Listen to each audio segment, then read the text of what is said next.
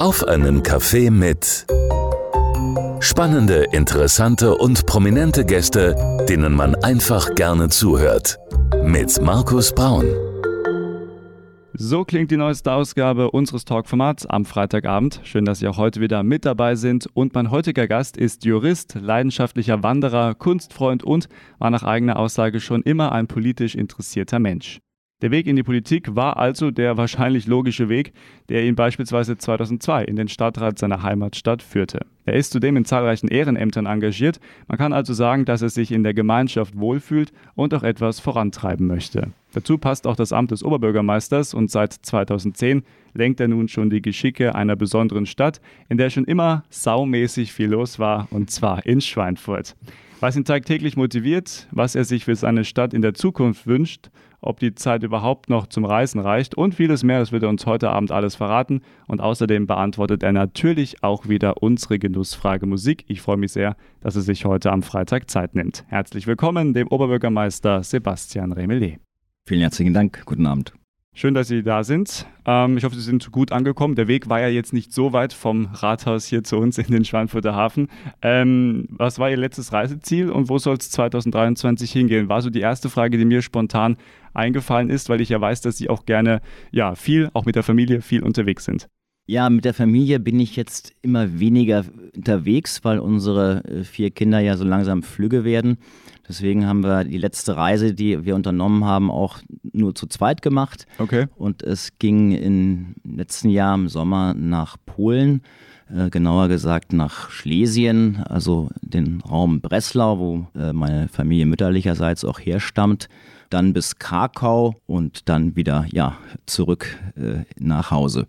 Und äh, jetzt haben Sie schon gesagt, also so langsam sagen die Kinder, macht das mal alleine, Mama und Papa. Äh, wie fühlt man sich da als Vater? Ist das dann in Ordnung oder knappert man da vielleicht auch ein bisschen dran? Also wir haben erstmal festgestellt, wie maßlos preiswert äh, Reisen ist, wenn man nicht mehr zu sechs unterwegs ist, sondern nur noch äh, zu zweit. Mhm. Ähm, man ist natürlich wesentlich flexibler und wir können natürlich auch Dinge ansehen, die wir vielleicht mit unseren Kindern jetzt nicht so in der ja, mit diesen Schwerpunkten uns angesehen hätten, wie, wie Kunstmuseen oder, oder äh, gotische Kathedralen. Ähm, aber natürlich fehlt auch ein bisschen was, denn unsere Kinder ähm, sind eigentlich immer sehr aufgeschlossen gewesen für alles Neue und haben natürlich auch ihre Impulse gesetzt. Hm. Aber wir, wir genießen jetzt momentan mal auch äh, die, die neu gewonnene Freiheit. Also ein neuer Lebensabschnitt könnte man sagen in dieser Hinsicht. Familiär ist das in der Tat ein neuer Lebensabschnitt, ja. Wobei man ja auch sagen muss, Sie sind ja auch leidenschaftlicher Wanderer, das haben wir ja auch schon bei uns im Programm auch thematisiert. Da waren Sie ja auch mit Ihren äh, Kindern unterwegs und ich glaube, sind die nicht auch äh, in dieser Hinsicht äh, Gebirgsjäger auch öfters unterwegs? Habe ich was gelesen? Ja, also ich bin mit meinen Söhnen ähm, auch im letzten Jahr ähm, haben wir gemeinsam die Alpen überquert. Mhm. Ähm, einer meiner Söhne ist, äh, ja, der ist bei der Bundeswehr, äh, studiert äh, gerade in der Universität der Bundeswehr und ist auch Gebirgsjäger, das ist richtig. Mein Gast heute bei Auf einen Kaffee mit, der Oberbürgermeister von Schweinfurt, Sebastian Remelet. Und gleich geht's richtig los.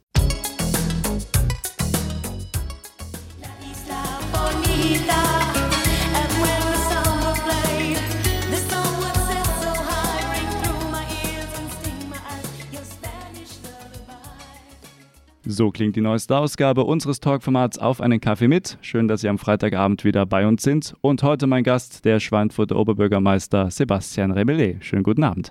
Guten Abend. Wir gucken immer am Anfang der Sendung so ein bisschen auf die Biografie, um zu wissen, naja, in Ihrem Fall, wie ist der Herr Remelet denn eigentlich geworden, wie er heute ist. Und Sie sind geboren 1969 in Werneck, aufgewachsen dann in Schweinfurt im Stadtteil Bergel. Wie gucken Sie auf Ihre Kindheit zurück? Ich blicke auf eine sehr glückliche Kindheit zurück. Ähm, meine Eltern sind bereits Jahr 63 ähm, zum Bergel gezogen, damals in eine neue Wohnung. Und ähm, ich kann mich sehr gut erinnern an eine Zeit, wo sehr viele Kinder am Bergel äh, auch lebten. Wir haben ähm, viel auf der Straße gespielt. Ähm, der Bergel war sehr, sehr kindgerecht äh, konzipiert. Das erschließt sich einem meist ja erst im, im Rückblick. Ähm, die Wege waren kurz. Ich bin dort in den Kindergarten gegangen und auch die ersten Jahre in die, in die Grundschule, in die Albert-Schweitzer-Schule. Mhm. Also ich habe eine, wenn ich so sagen darf, eine sorglose und schöne Kindheit verbringen dürfen. Das ist ja auch schön, wie Sie gerade schon richtig angesprochen haben, dann in der Rückschau, dass man das eben sagen kann. Als Kind merkt man das nicht, da läuft das einfach so durch und man erlebt Sachen und äh, ja, vielleicht wertschätzt man auch gewisse Situationen nicht so, wie man sie vielleicht dann jetzt im Nachhinein wertschätzen würde. Fallen Ihnen da spontan irgendwelche Momente ein, wo Sie sagen, ach ja, das ist mir jetzt erst im ja, älteren Alter klar geworden, was eigentlich ich da für eine glückliche Zeit hatte oder vielleicht für einen glücklichen Moment erlebt habe? Gibt es da so ein paar Beispiele, wo Sie sagen, das ist wirklich ähm, sehr erwähnenswert vielleicht. Also ich, wenn ich das jetzt mit den Kindheiten meiner eigenen Kinder vergleiche, dann ähm, würde ich rückblickend sagen, äh, unsere Kindheit ähm, war sehr davon geprägt, dass man mit, mit vielen anderen Kindern zusammenkam. Mhm. Ähm, wir haben zum Beispiel ähm, Völkerball gespielt auf der Straße. Okay. Ähm, das würde heute in der Mangelung der vielen Kinder, die man dafür werden. benötigt, gar nicht mehr so ohne weiteres und ohne große Verabredung möglich sein. Wir haben uns auch nicht äh, großartig verabreden müssen. Ähm, gab ja auch noch kein Handy, kein, kein WhatsApp. Wir sind auf die Straße gegangen und trafen mhm. da auch meist immer irgendwelche äh, bekannten Gesichter aus dem Kindergarten oder aus, dann aus der Grundschule. Wie gesagt, rückblickend muss ich sagen, wo ich mich ja nun selbst auch ein bisschen mit, mit Städtebau befasse, äh, ist der Bergel toll konzipiert mit vielen grünen Parkanlagen, mit Klettergerüsten, ähm, mit einem Wasserbecken ähm, hinter der Wohnscheibe. Also man hat damals schon in den 60er Jahren sehr an, an Kinder gedacht. Mhm. Und ähm, insofern war das für uns ein wunderbares Areal, um groß zu werden. Wenn Sie jetzt auch so auf die ähm, Kinder, auf die Jugendlichen von heute schauen, Sie haben es gerade schon angesprochen, ähm, haben Sie eigentlich irgendwie etwas vermisst, wo Sie sagen, Mensch, wenn es das schon gegeben hätte damals in meiner Kindheit, wäre auch nicht schlecht gewesen? Also ich glaube, man, man, man kann ja Dinge nicht, nicht vermissen, die man, die man nicht, nicht kannte. Also insofern ähm, ist, das eine, ist das eine schwierige Frage. Ähm, vielleicht ist es wirklich heute leichter, ähm, äh, in, in Kontakt zu treten ähm, gerade auch ähm, mit, mit ähm, Menschen, die jetzt nicht im, im, eigenen Umfeld sich aufhalten. Also ich weiß immer, wenn wir Kontakt hatten mit ausländischen Schülern, ähm, war das ja dann äh, sehr schwierig, den Kontakt zu mhm. halten. Man musste letztlich sich schreiben. Telefonieren war mit dem Ausland ja sehr teuer gewesen. Und das war dann meist auch nicht von Dauer, diese, diese Kontakte, die man da als, als Schüler schloss. Ich glaube, das ist heute viel einfacher. Die, ähm, können sich viel leichter zusammenschließen. Man kann sich auch leichter besuchen. Das, das Fliegen ist auch nicht mehr so teuer. Mhm. Also da hat sich vieles ähm, sicherlich verbessert, aber ich glaube, äh, jede Kindheit hat ihre, ihre Reize und, und ihre Besonderheiten und ähm, auch ihre Herausforderungen. Und ich, wie gesagt, würde insgesamt auf eine sehr schöne Kindheit zurückblicken wollen. Was waren so Ihre Träume, Ziele? Wir gucken jetzt mal so ein bisschen auch ähm, ja, weiter. Sie sind älter geworden, Sie sind jugendlich äh, dann auch herangewachsen. Gab es besondere ja, Wünsche, Ziele, vielleicht auch mal Rocker? Hätte es einen rockenden Sebastian Remelé gegeben, der musikleidenschaftlich vielleicht auch sagt, Mensch, auf der Bühne hätte ich auch Lust? Ähm, ja, die, das, das ist eine ganz gute Frage. Ähm, ich habe wirklich so eine Phase gehabt, ähm, ich habe ähm, zunächst mal, wie, wie fast alle Kinder meiner Umgebung, natürlich die Blockflöte spielen müssen. Das kenne ich auch. Und, ja. äh, müssen ist das gute Wort. Ein Einstiegsinstrument, äh, teilweise zum Schrecken ja auch der Umgebung. Hm. Ähm, dann habe ich mit, mit Geige weitergemacht und dann kam ein Bruch und ich habe der Geige entsagt und habe ähm, mich spontan fürs Schlagzeug begeistert. Mhm. Und ähm, wollte, äh, hätte gerne so eine Band gehabt und ähm, dann hätte ich entsprechend auf der Bühne mich produzieren wollen. Aber das scheiterte letztlich daran, dass ähm, ich fürs Schlagzeug auch nicht wirklich gut genug war und ich habe wahrscheinlich auch nicht ausreichend geübt. Also das mit der, mit der Musikerkarriere, das habe ich dann sehr schnell an, an, an Nagel gehängt. Aber natürlich hat man Träume. Also ich habe mich immer gerne auch, ähm, ja, fürs, fürs, Schauspiel hatte ich mich mal eine Zeit lang interessiert. Okay. Ich wollte mal Journalist werden, so, so wie Sie, oder mhm. ähm, habe mir auch durchaus vorstellen können, eventuell in den diplomatischen Dienst einzutreten. Also alles so Jugendträume die man in gewissen Phasen äh, träumt, bis einen dann äh, das Leben und die Realität einholen. Wobei, wenn ich das mal sagen darf, an dieser Stelle, Sie haben ja dann doch irgendwie, also gute Aspekte von verschiedenen Berufen, also Journalist oder auch Diplomat, ja doch irgendwie in Ihrer jetzigen Tätigkeit vereint. Sie müssen vor Leuten sprechen, Sie müssen diplomatisch mit Leuten agieren, also wahrscheinlich so eine gute Mischung ist es dann doch irgendwie geworden, oder? Ja, äh, ohne es zu ahnen, ähm, sind, sind das wirklich auch, sind da gewisse Eigenschaften gefragt äh, beim, beim Oberbürgermeister, der ja ähm, in vielen Lebensbereichen einfach agieren muss, ähm, die einem damals vielleicht schon so ein bisschen in die Wiege gelegt waren und von denen man heute profitiert. Ganz ähnlich ist es auch mit dem Anwaltsberuf, den ich ja zehn Jahre ausgeübt habe. Auch da braucht man ein gewisses Auftreten, eine, eine gewisse Rhetorik. Mhm. Also ich will nicht ausschließen, dass das damals vielleicht schon so ein bisschen angelegt war, ja. wenngleich man äh, ja nicht beschließen kann, Oberbürgermeister zu werden. Wobei es ja doch auch Leute gibt, die da ab einem gewissen Alter eine gewisse Zielstrebigkeit haben, die ja vielleicht auch dazugehört. Aber Sie haben schon recht, man, manchmal ist es auch einfach dann aus einer gewissen Situation und äh, man erlebt ja auch einiges und man weiß ja nicht, wo es hingeht. Aber Sie haben es gerade schon angesprochen, von 1990 bis 1997 ähm, haben Sie dann ja, das Studium der Rechtswissenschaften besucht, unter anderem in Würzburg, aber auch in Santiago de Chile. Da waren Sie auch unterwegs. Was war das für eine Zeit und warum eigentlich die Juristerei? Also Jura machen meistens ähm, junge Menschen, die nicht so hundertprozentig genau wissen, was sie mal werden wollen. Okay. Und ähm, mein Aha. Vater selbst ähm, ist auch Jurist, war Anwalt und empfahl mir dann, äh, doch Jura zu machen ähm, mit dem gängigen Argument, dass dann hinterher einem ähm, viele Wege offen stehen. Das ist ja auch in der Tat so gewesen. Hm. Ähm, so dass ich ähm, diesen, dieses Studium auch unter diesen sozusagen äh, Überlegungen dann auch gewählt habe. Ich bin dann nach Würzburg gegangen, wo ich ursprünglich gar nicht hin wollte. Ich wollte eigentlich irgendwo weiter weg in eine Großstadt das war aber damals 1990 ähm, mit der Wohnungssuche ausgesprochen schwierig. Die Grenze hat sich gerade geöffnet, die Universitätsstädte quollen über, ähm, sodass es dann Würzburg war und da ist dann auch über meine, meine, meine, damalige Freundin, meine jetzige Ehefrau, die ihrerseits ähm, sechs Jahre in Chile gelebt hat, ihre Jugend dort verbracht hat. Da ist dann während des Studiums der Gedanke gekommen, doch ein Jahr im Ausland zu verbringen, eben in Südamerika. Mhm. Äh, zumal es da auch Kontakte zwischen der Würzburger Universität gab und der Katholischen Universität in Santiago. Ja, und aus diesem, aus diesem Motiv heraus habe ich dann ein Jahr dort verbracht und Jura und Geschichte studiert. Haben Sie da auch noch Kontakt, Freunde vielleicht gefunden oder generell eine Bindung zu diesem Land?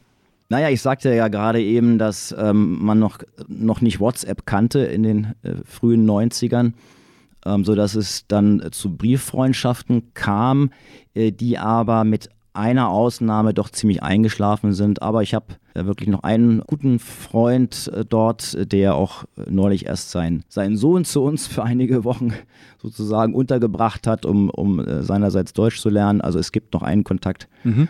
Meine Frau selbst verfügt noch über gute Kontakte zu den ehemaligen Schulkameraden, ähm, sodass wir da immer noch ähm, eine Beziehung zu Chile haben, ja. Und man kann ja eigentlich auch sagen, es ist ja auch äh, eigentlich vollkommen egal, wie viele Freunde man hat. Die Qualität der Freundschaft ist ja wahrscheinlich dann auch viel wichtiger, oder?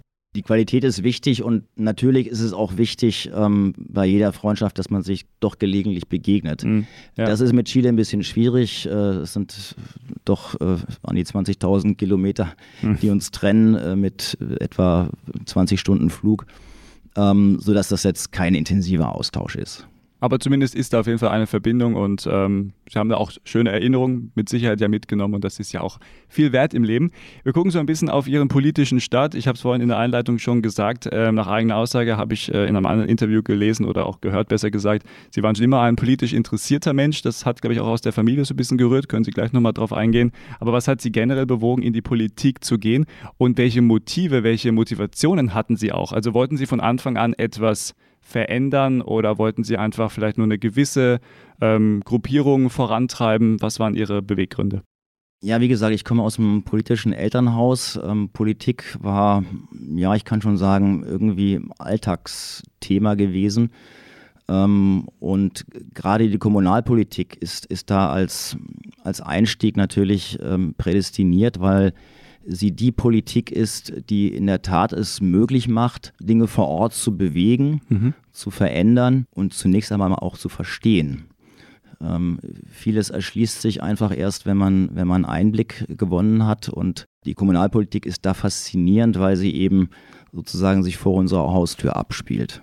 Ähm, wenn man jetzt mal so drauf guckt auf die aktuellen Situationen, es gibt ja auch immer wieder Leute, die sind politikmüde, die sagen, naja, da passiert ja sowieso nichts und diese Klischees, die man kennt, vielleicht ist auch was Wahres dran, natürlich darf man auch nicht äh, vernachlässigen, aber wie gucken Sie da drauf? Also äh, muss Politik vielleicht nochmal besser erklären, was da eigentlich gemacht wird, auch mal die Motivation vielleicht erklären, denn ich habe manchmal auch so das Gefühl, naja, es gibt auch dann auf der Bundesebene Politiker, wo du nicht ganz weißt, wofür sie eigentlich genau stehen, wo sie jetzt genau hinwollen. Also wie wichtig ist denn da eine klare Kommunikation, auch aus Ihrer Sicht? Also äh, Politik ist, ist nicht einfach. Und äh, wer in der Politik schnell Erfolg haben will, schnell sich mit seiner Auffassung durchsetzen will, der wird möglicherweise von vornherein äh, enttäuscht sein, mhm. weil Politik ähm, sehr viel damit zusammenhängt, dass man zunächst einmal die Wirklichkeit anerkennt und anerkennt, dass äh, Veränderungen Mehrheiten be bedürfen, dass äh, Veränderungen ähm, Diskussionen benötigen. Mhm. Dass das Streitgespräch mit, dem, mit den eigenen äh, Parteimitgliedern, mit dem politischen Gegner in den Gremien, äh, dass Entscheidungen dauern, bis sie umgesetzt sind, weil einfach auch für viele, viele Verfahrensschritte notwendig sind und dass in einer Demokratie natürlich auch erstmal viel äh, Verständnis geschaffen werden muss, um überhaupt Entscheidungen möglich zu machen. Also das ist, ähm, Politik ist insofern auch kein einfaches Geschäft. Und ähm, ich will da auch mal eine Lanze für alle Bundes- und Landespolitiker aller Parteien brechen. Die Wege heute sind komplizierter vielleicht noch als früher. Die Menschen sind häufig heutzutage viel kritischer, aber oft auch uninformierter. Und äh, das ist das Erste, was ich jedem ähm, raten würde, der politisch aktiv werden will, das ist, ähm, sich gut zu informieren, aus verschiedenen Quellen zu informieren, warum Dinge so laufen und nicht anders mhm. und warum es auch Notwendigkeiten gibt und Zwänge, die man einfach auch beachten muss. Ja, das macht auch Sinn, weil so bekommt man natürlich auch dann ein großes Bild oder das große Bild und kann sich dementsprechend dann auch, wie Sie schon richtig sagen, ähm, mal genauer angucken, was da eigentlich passiert und was es vielleicht auch braucht, um sich selber auch zu engagieren. Ich meine, das ist ja eine Gemeinschaft, nicht? Also wir sind ja alle irgendwie da angehalten, uns auch zu engagieren und eben auch nicht nur zu sagen, hallo Politik, macht mal, sondern was kann ich vielleicht auch selber für mein Land tun? Das ist ja auch eine Möglichkeit. Und da bieten ja alle demokratischen Parteien ähm, die Möglichkeit, sich zu engagieren. Die meisten Parteien haben Jugendorganisationen. Und da empfehle ich, ähm, die ersten Schritte zu machen. Da lernt man, ähm, wie Politik funktioniert. Äh, da lernt man, wie man eine Veranstaltung organisiert, wie man Themen setzt, wie man für Themen wirbt, wie man vielleicht dann auch an Politiker äh, rankommt, an, an Stadträte, Gemeinderäte, um, um entsprechende Entscheidungen auch zu treffen. Da lernt man das Handwerkszeug mit allen Höhen und Tiefen. Ja, so ist ein schönes äh, oder eine schöne Erklärung, könnte auch ein schönes Schlusswort sein, aber so weit sind wir noch nicht, Herr Oberbürgermeister. Wir kommen jetzt erst nochmal auf Ihre ersten Schritte. Ähm, ich habe vorhin gesagt, seit 2002 Mitglied des Stadtrats in Schweinfurt, aber das passiert ja jetzt nicht äh, von heute auf morgen. Äh, wie sahen Ihre ersten politischen Schritte aus und war der Stadtrat ähm, dann die logische Konsequenz am Ende oder auch ein konkretes Ziel? Ja, ich sagte schon, wenn man äh, politisch aktiv werden will, empfiehlt es sich, einer Partei beizutreten. Ich habe das ähm, schon 89 gemacht. Ich bin, wie mein Vater auch, und mein Großvater als damals eigentlich bei der CDU, bin ich der CSU beigetreten. Und äh, wenn man in einer Partei Mitglied ist, dann gehört man normalerweise auch einem Orts- oder Kreisverband an. Mhm. Und ich habe dann, nachdem ich hier Anwalt wurde und meine ersten Gehversuche gemacht habe, bin ich dann auch hier im, im Ortsverband, damals ähm, Nord, CSU Nord war das gewesen, aktiv geworden und ähm, bin dann ähm, sehr bald nach, nach meinen ersten sozusagen Gehversuchen auch angesprochen worden, ob ich mir vorstellen könnte, ähm, 2002 äh, für den Stadtrat zu kandidieren. Ähm, das habe ich dann auch gerne gemacht und bin auf einem äh, mittleren Listenplatz sozusagen untergebracht worden, der das dann aber auch möglich machte, in den Stadtrat einzuziehen und dann ja, dann beginnt man seine politische Laufbahn mhm. mit, mit offenem Ende. Ne? Das, denn das muss man auch sagen, ähm, äh, Politiker ähm, sind immer nur auf Zeit gewählt und müssen Wahlen gewinnen, um, um auch äh, weiterhin Verantwortung zu tragen. Und da kann man dann auch nicht mehr alles so bestimmen. Irgendwann ist man dann vielleicht auch nur noch Passagier in manchen Situationen, ja. Ähm, wie würden Sie Ihre ja, erste politische Agenda, die Sie ja wahrscheinlich heute noch haben, es hat jeder so auch seinen Leitfaden, wie würden Sie diesen Leitfaden, Ihren politischen, in ein, zwei Sätzen erklären, wenn das überhaupt möglich ist? Aber Sie dürfen auch zwei, drei Sätze benutzen, also dass wir mal so einen Eindruck bekommen, wo Sie eigentlich auch ähm, ja, Sie selber positionieren und auch hin möchten politisch.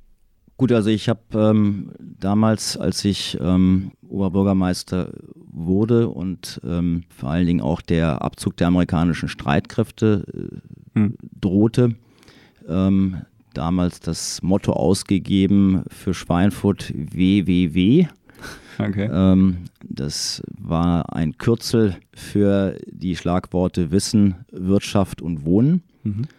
Und das war sozusagen meine Agenda, wie wir als Stadt Schweinfurt ähm, mit, dieser, mit diesem Abzug der Amerikaner und der äh, sogenannten Konversion umgehen wollen und sollten. Und ähm, an diesen Zielen arbeite ich bis zum heutigen Tage und ich glaube sagen zu können, dass äh, mit vielen anderen zusammen es uns doch äh, gelungen ist, ähm, genau diese, diese Punkte in der Konversion, in der Umwandlung dieser, dieser 80 Hektar einem städtischen Grund umzusetzen. Und ja, ich glaube, da würde ich jetzt sozusagen einen meiner Schwerpunkte sehen. Wenn Sie die Chance hätten, nochmal ähm, mit Ihrem jungen Ich zu sprechen, eine sehr rhetorische oder auch eine sehr fiktive Frage, aber was würden Sie ihm raten aus der jetzigen Sicht? Vielleicht noch einen Tipp mitgeben, um es vielleicht in manchen Situationen einfacher zu haben? Was würde der junge Sebastian jetzt von Ihnen hören? Dass man ähm, immer gut zuhört, bevor man äh, eine Entscheidung trifft, dass man äh, verschiedenste Argumente und auch äh, Meinungen einholt, abwägt ähm, und dann eine Entscheidung trifft und an der auch ähm, festhält, solange bis sich eventuell die Dinge völlig in einem völlig neuen Lichte darstellen aber was man in der Politik braucht, ist eben dieses, diesen Zweiklang zwischen ähm, Information und Entschlussfreude. Und ähm, das ist ein wichtiger Leitfaden, denke ich, für jeden, der, der überhaupt Verantwortung trägt nehmen wir heute gerne mit, auch vielleicht als Tipp für andere, die uns heute zuhören, in ganz unterschiedlichen Bereichen oder wo auch immer sie arbeiten. Wir kommen gleich nochmal dann in der nächsten halben Stunde auf Ihre Arbeit zu sprechen, damit wir auch einen Eindruck bekommen, was macht eigentlich der Oberbürgermeister von Schweinfurt so den ganzen Tag, wie schaut das eigentlich aus, dass man Sie heute auch im ganzen Bild gut kennenlernt. Aber zwei Fragen hätte ich noch. Zum einen, bevor wir dann auch zu unserer Genussfrage Musik kommen, welche Rolle spielen eigentlich Eitelkeiten in der Politik und wenn ja, haben Sie Eitelkeiten? Das ist ja jetzt natürlich eine, eine, eine, eine, fiese Frage. Aber sie ist lieb formuliert und lieb gemeint. Sie ist, sie ist aber auch sehr treffend. Ähm, ja, also ich glaube, es wäre jetzt geheuchelt, wenn Menschen, ähm, sind das jetzt, seien es jetzt Politiker oder überhaupt Menschen, die in der Öffentlichkeit stehen, das sind ja nicht nur Politiker, ähm, wenn die jetzt frei von jeder Eitelkeit wären. Kann ich unterschreiben, ähm, ja. Äh, das, das, man, man braucht ich, ich will vielleicht ein, ein, schöneres, freundlicheres Wort verwenden. Man braucht äh, schon ein gewisses Selbstbewusstsein mhm. und auch eine, ja, ein, ein Rückgrat, äh, was es einem möglich macht, beispielsweise vor 400 Menschen zu sprechen und da ja auch nicht immer nur Schönes zu verkünden. Ähm, und, und, dazu braucht man ein Selbstwertgefühl. Und da muss man nur aufpassen, dann, dass das dann nicht tatsächlich in eine unerträgliche mhm. Eitelkeit ähm, umschlägt. Und dann hat man hoffentlich äh, Weggefährten, die einem das auch noch rechtzeitig äh, stecken. Man braucht also auch manchmal einen gewissen Schneid, um sich dann auch Sachen zu trauen. Wie gesagt, wenn Sie mal von einer großen Menschenmenge gesprochen haben ähm, und nicht nur Applaus bekommen, weil Sie irgendwelche Dinge vertreten müssen, die, die nicht populär sind, dann ähm, braucht man Rückgrat. Und ähm, das hat vielleicht ein bisschen auch mit Eitelkeit zu tun, aber man darf es nicht übertreiben, sonst wird man natürlich unerträglich. Ich habe mal in einem Interview gelesen von einem bekannten äh, Fernsehmoderator, der, der, hat mal gesagt, also ja, ähm, mit Applaus kann es jeder, aber wenn der Gegenwind dann mal kommt, dann äh, hat man auch erstmal so richtig erkannt, was eigentlich der Job des Moderators in diesem Fall bedeutet. Aber ich glaube, für die Politik ist das doch dann auch ähnlich oder generell, wenn man vor Leuten oder mit Leuten arbeiten muss. Ja, sehr schön. Und äh, die abschließende Frage, die ich mir auch überlegt habe, jetzt ähm, sind Sie ja wirklich schon seit 2010 lang als Oberbürgermeister tätig. Die Arbeit wird Ihnen Spaß machen, behaupte ich jetzt einfach mal. Äh, haben Sie aber jemals auch daran gedacht, vielleicht auch in jüngeren Jahren, ähm, ja, Ziel Kanzler, Bundesebene. Wäre das was? Bundeskanzler Sebastian Remelé? Oder also sind da, wir dann wieder doch zu viel bei den Eitelkeiten? ähm, ja, ich muss schmunzeln, wenn Sie mir die Frage stellen, weil sie ähm, in einem Zusammenhang sich tatsächlich auch mal stellte. Ich muss ein bisschen ausholen. Wir hatten in der DDR äh, Verwandte und unter anderem eine ganz liebe Tante und ihre beiden Kinder, die wir alljährlich besucht haben in, in Leipzig. Und wir haben, ich war damals Kind und wir haben überlegt, wie können wir unsere Verwandten in den, in den Westen holen. Das war ja äh, bis 1989 ein, ein lebensgefährliches Unterfangen. Und wir haben dann schwadroniert, dass ich dann doch am besten Kanzler würde, um ähm, da Einfluss zu nehmen auf, auf den Grenzverkehr. Also das war aber guter Plan. Ich will nur sagen, da war, da war ich, da war ich Kind. Also da haben wir das mal, ähm, da haben wir mal spekuliert. Ansonsten reichte meine Eitelkeit und meine Fantasie wirklich nicht aus, nach solchen hohen Ämtern äh, auch nur zu greifen oder sich das ernsthaft vorzustellen. Ich glaube, da müssen auch Weichen gestellt werden, die man, die man auch nicht immer selber stellt. Hm. Das lebt dann von so viel Zufälligkeiten. Und ich empfehle auch niemandem, in die Politik zu gehen mit solchen Zielen. Ich glaube, das, das endet in der Frustration man sollte auch immer noch mal nicht vergessen, dass ja auch die Politik quasi der Service oder auch quasi, ähm, ja, man dient ja dem Land, man dient den Leuten und man sollte sich jetzt nicht selber profilieren. Ich meine, das gibt es oft genug auch in anderen Ländern, aber ist ein wichtiger Punkt, dass man das auch nicht vergisst. Ne? Ja, und ich habe ja vorhin auch schon mal versucht, eine Lanze für die Politiker zu brechen. Ähm, alleine, was ich so mitbekomme, was unsere Minister und Staatssekretäre hier auf Landesebene einfach zeitlich leisten. Ähm, die haben keine 40-Stunden-Woche. Ja. Hm. Und die schlafen kaum eine Nacht zu Hause. Und das ist schon auch ein Knochenjob. Ähm, Absolut. Und ja. insofern ähm, sollten wir auch überlegen, ob wir immer so fürchterlich ähm, hart im Urteil sind. Ähm, das muss man erstmal leisten und äh, da schließe ich auch wirklich ähm, alle Parteien ein, die sich da äh, entsprechend für unser Land engagieren. Mein Gast heute bei Auf einen Kaffee mit, der Oberbürgermeister von Schweinfurt, Sebastian Remelé. Und gleich in der nächsten halben Stunde gucken wir nicht nur auf seine Arbeit, sondern natürlich auch zu unserer Genussfrage Musik, denn die spielt eine wichtige Rolle. Und welchen Song uns der Oberbürgermeister mitgebracht hat, das hören Sie gleich am Freitagabend bei Primaton. Primaton. So klingt die neueste Ausgabe unseres Talkformats Auf einen Kaffee mit am Freitagabend und mein Gast, der Oberbürgermeister von Schweinfurt, Sebastian Remelé. Schönen guten Abend. Guten Abend. Jetzt haben wir schon viel gesprochen über Ihre politischen Motivationen, wie das alles angefangen hat. Wir kommen auch gleich nochmal auf Ihre Arbeit als Oberbürgermeister zu sprechen. Aber jetzt, ganz wichtig, unsere Genussfrage Musik. Da dürfen Sie auch gleich Musikredakteur spielen und uns einen Song präsentieren. Aber vorher die klassische Frage, die sich immer aufdrängt. Was spielt Musik in Ihrem Leben für eine Rolle? Ja, ich sagte ja schon zu Beginn, ähm, ich bin durch die äh, Mühlen ähm, der Musikschule gegangen. Ähm, lustige Ironie des Schicksals, dass ich jetzt auch gemeinsam mit dem Landrat ähm, Verbandsvorsitzender unserer Musikschule sein darf. Ich habe Blockflöte gespielt, Violine, Schlagzeug. Ähm, das beschreibt auch vielleicht so ein bisschen meinen Musikgeschmack. Ähm, also natürlich ich bin ähm, aufgewachsen mit äh, Pop, mit, mit der neuen deutschen Welle. Ähm, ich fand immer Meatloaf super. Police war eine meiner ersten Platten, die ich gehört habe. Queen natürlich. Ähm, aber ich habe auch immer, ähm, auch durch mein Elternhaus, äh, viel klassische Musik gehört. Mhm. Und ähm, vielleicht ist das eine Alterserscheinung, dass, ähm, äh, dass mittlerweile, dass die Klassik da immer mehr auch an, an, an, Gewicht gewinnt. Also ich höre jetzt auch vielleicht auch zur Entspannung äh, gerne ähm, Musik aus des Barocks, äh, bin mhm. großer Händel und aber auch Mozart-Fan, sodass mein Musikgeschmack in den letzten Jahren ähm, sich sozusagen erweitert hat. Jetzt haben Sie auch einen langen Tag, Sie haben einen stressigen Tag, Sie sind viel unterwegs. Ähm, gibt es dann auch Momente, wo Sie ganz besonders, vielleicht auch mal zwischendurch nur mal eine Minute, zwei Minuten Musik brauchen? Und wenn ja, welcher Song wird dann gewählt oder vielleicht welcher Künstler? Also wenn ich Sport treibe, dann, dann okay. ähm, höre ich gerne Musik. Ähm, ich habe also eine Ruderbank zu Hause stehen. Okay. Und jetzt es ist wirklich äh, so, äh, es ist kein, kein Auftrag, den ich von ihm bekommen habe, aber da höre ich Primaton. Wirklich? Da höre ich morgens Primaton. Ähm, wenn, ich nicht wenn ich nicht irgendeine eine, eine CD auflege, also ich hab, bin da noch nicht so ganz modern aufgestellt, ähm, ich höre noch Platten, CDs und Kassetten. Wenn ich mich entspannen will, ähm, dann lege ich mal ganz gerne ein Bach-Konzert auf oder mhm. eine, ein Oratorium von Händel. Und es ist ja auch schön, dass Sie auch da noch so diese, diese Physik auch noch haben. Also man hat da was in der Hand, eine CD, eine Schallplatte.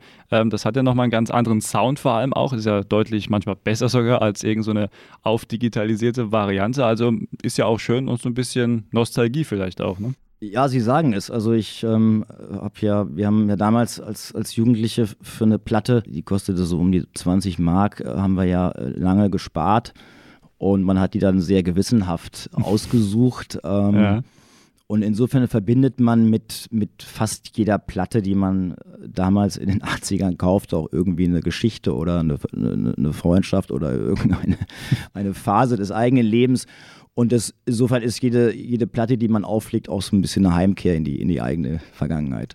Dann kommen wir jetzt zu Ihrem Musikwunsch. Da freuen wir uns drauf. Ähm, was haben Sie uns heute mitgebracht?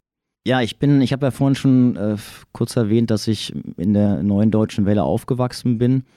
Einer der damaligen ähm, wirklich großen Künstler war Heinz Rudolf Kunze, der, und das freut mich sehr, ähm, die neue deutsche Welle sozusagen überstanden hat und auch äh, heute noch auf Konzerttour geht. Ähm, und ich finde, an, an Qualität fast eher gewonnen hat. Und ähm, insbesondere seine Texte sind ja doch auch von äh, tiefen Einblicken in das, in das Leben geprägt. Und deswegen höre ich ihn neben anderen, äh, auch deutschen Sängern, immer noch sehr gerne. Und ähm, ein Lied lag mir da besonders am Herzen. Ich gehe meine eigenen Wege, in denen er eben auch beschreibt, ähm, dass das Leben immer auch ein Stück Wagnis ist, immer auch ein bisschen unberechenbar bleibt und dass man aber trotzdem äh, seinen Weg gehen soll, ähm, auch wenn einem da nicht immer jemand folgt. Dann dürfen Sie diesen Song jetzt gerne selber anmoderieren. Die Region Main-Rhön hört Ihnen zu. Ja, hier kommt Heinz Rudolf Kunze mit seinem Song Ich gehe meine eigenen Wege.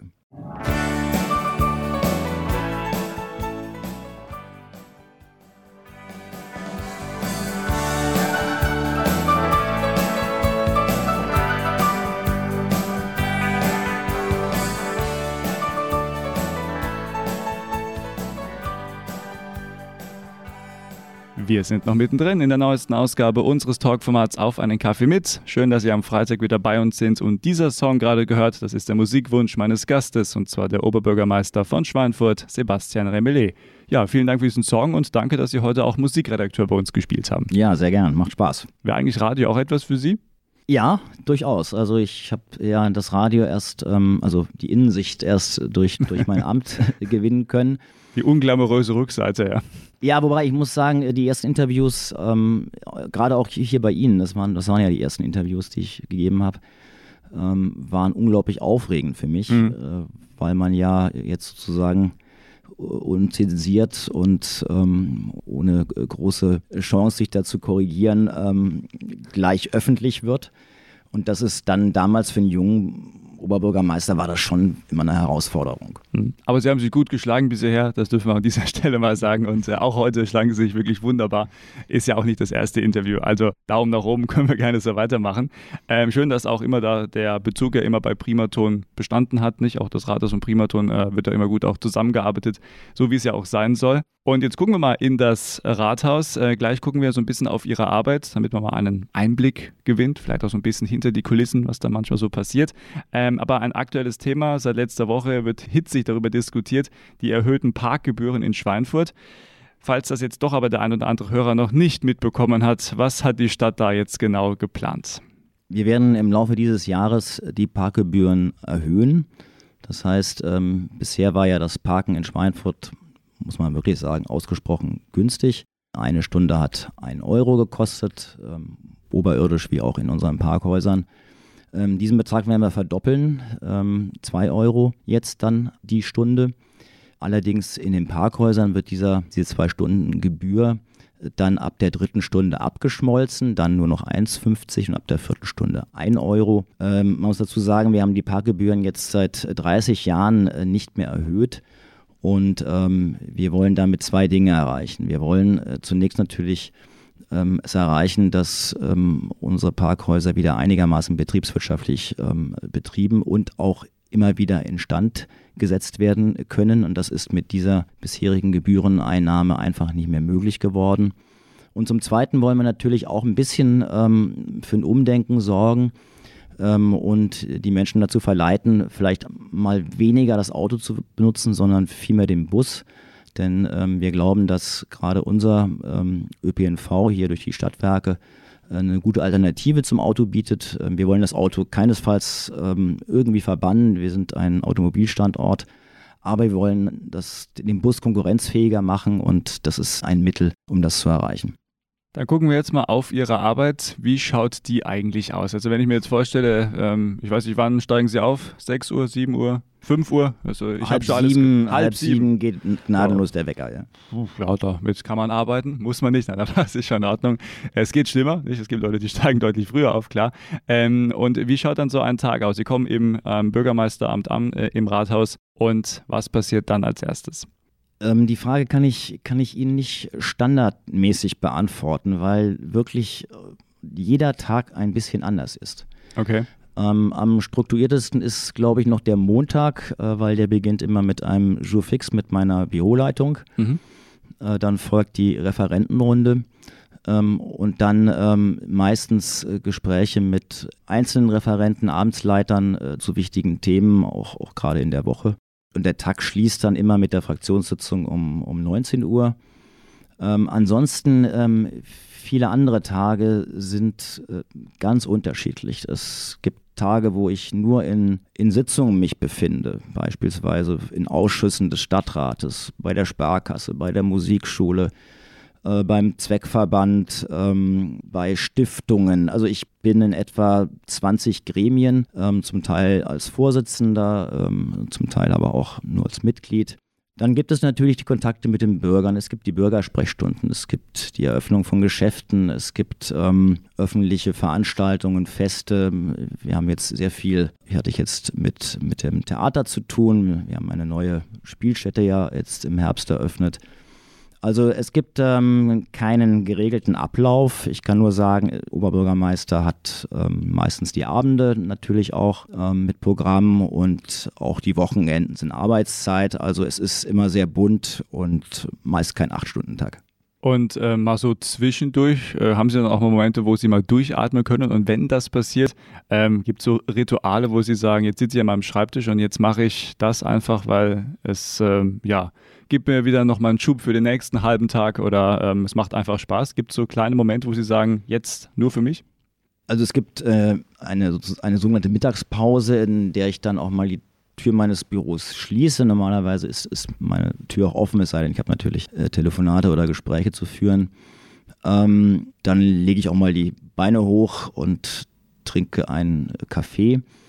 Ähm, aber das nutze ich dann auch meist, die Mittagspause, um, um Post zu machen. Ich habe äh, jeden Tag viele Dutzend Unterschriften zu leisten und ähm, natürlich muss man auch die, die Post sondieren und ähm, meist dann auch in der Zeit mal Telefonate führen. Also ähm, ist es nicht so, dass ich jetzt wirklich ähm, viel Muße tagsüber hätte.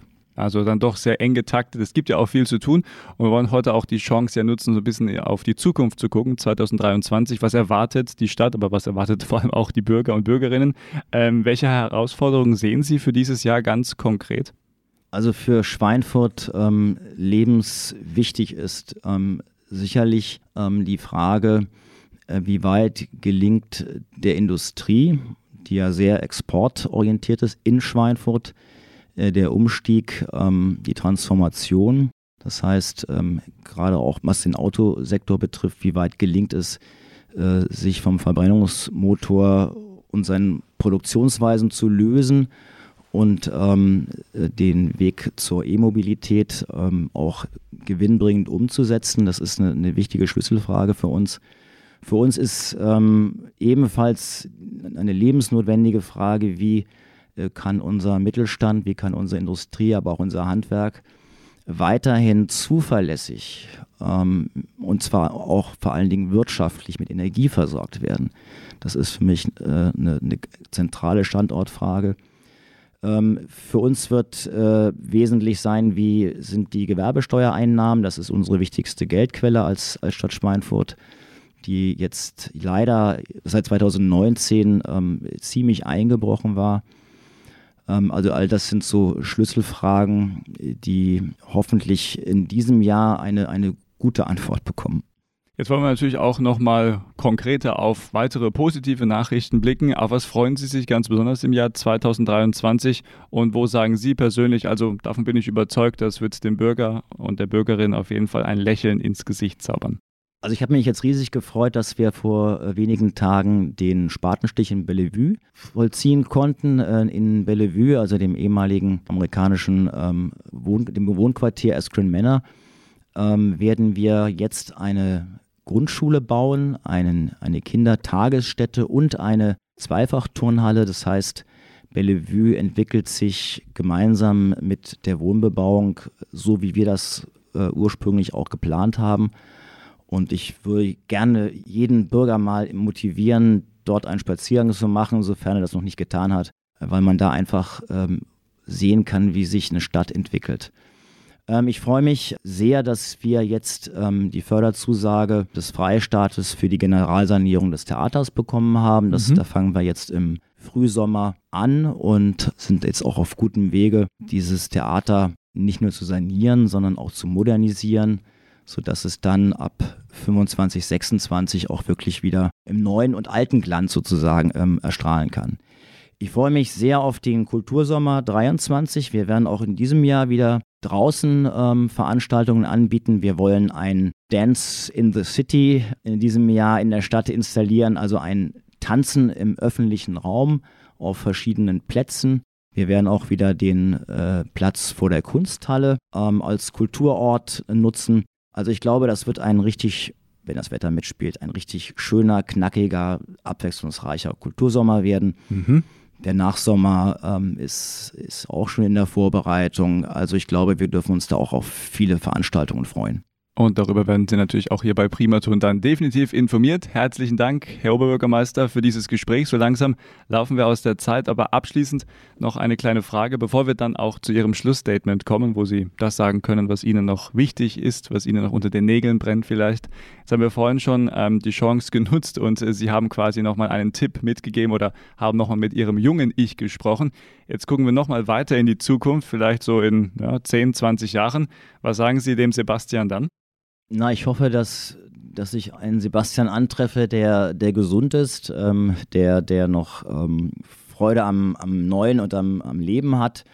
Ähm, ich würde ihm vielleicht sagen, dass er jetzt schon auf ein sehr, sehr bewegtes, unglaublich buntes, reiches Leben zurückblicken kann, ähm, dass er trotz mancher Schwierigkeiten, die man zu meistern hatte, doch sehr, sehr zufrieden sein darf, dass er äh, ja in, einen, in eine Umgebung, in einer Familie und auch in eine Stadt geboren worden ist, ähm, die ähm, ihm ein Leben in Wohlstand und Frieden und Freiheit ähm, äh, ermöglicht hat. Und das ist ja überhaupt nicht mehr selbstverständlich, wie wir seit dem Ukraine-Krieg ja auch ähm, spätestens alle wieder mal ins Bewusstsein gerufen bekommen haben. Dann kommen wir nun zu Ihrem Schlussstatement, das, was Ihnen noch wichtig ist, jetzt gerne für die Region Main-Rhön. Bitteschön. Ja, ich würde mich ähm, sehr freuen, wenn ähm, wir, äh, die Bürger dieser Region, ähm, neben allen Kritikwürdigen, was es ja gibt, ähm, das große Ganze und das Gemeinsame nicht vergessen. Ähm, dass wir nämlich alle für diese Stadt, für dieses Land und auch für diese Gemeinschaft jeder auf seinem Platz mitverantwortlich ist. Wir haben es durch unser eigenes Verhalten, äh, jeder ein Stück weit in der Hand, ähm, wie gut, wie friedlich und auch wie positiv wir leben. Und ähm, ich würde mich freuen, wenn wir Bürger uns da wieder ein bisschen rückbesinnen auf unseren Bürgersinn oder das, was die Engländer als Common Sense bezeichnen, dieses Gemeinschaftsgefühl, gemeinsam zu wirken, um diese Zukunft für diese Stadt zu gestalten. Und das äh, würde ich gerne als Appell sozusagen auch an mich selbst richten, mehr Gemeinsinn vor Eigeninteressen.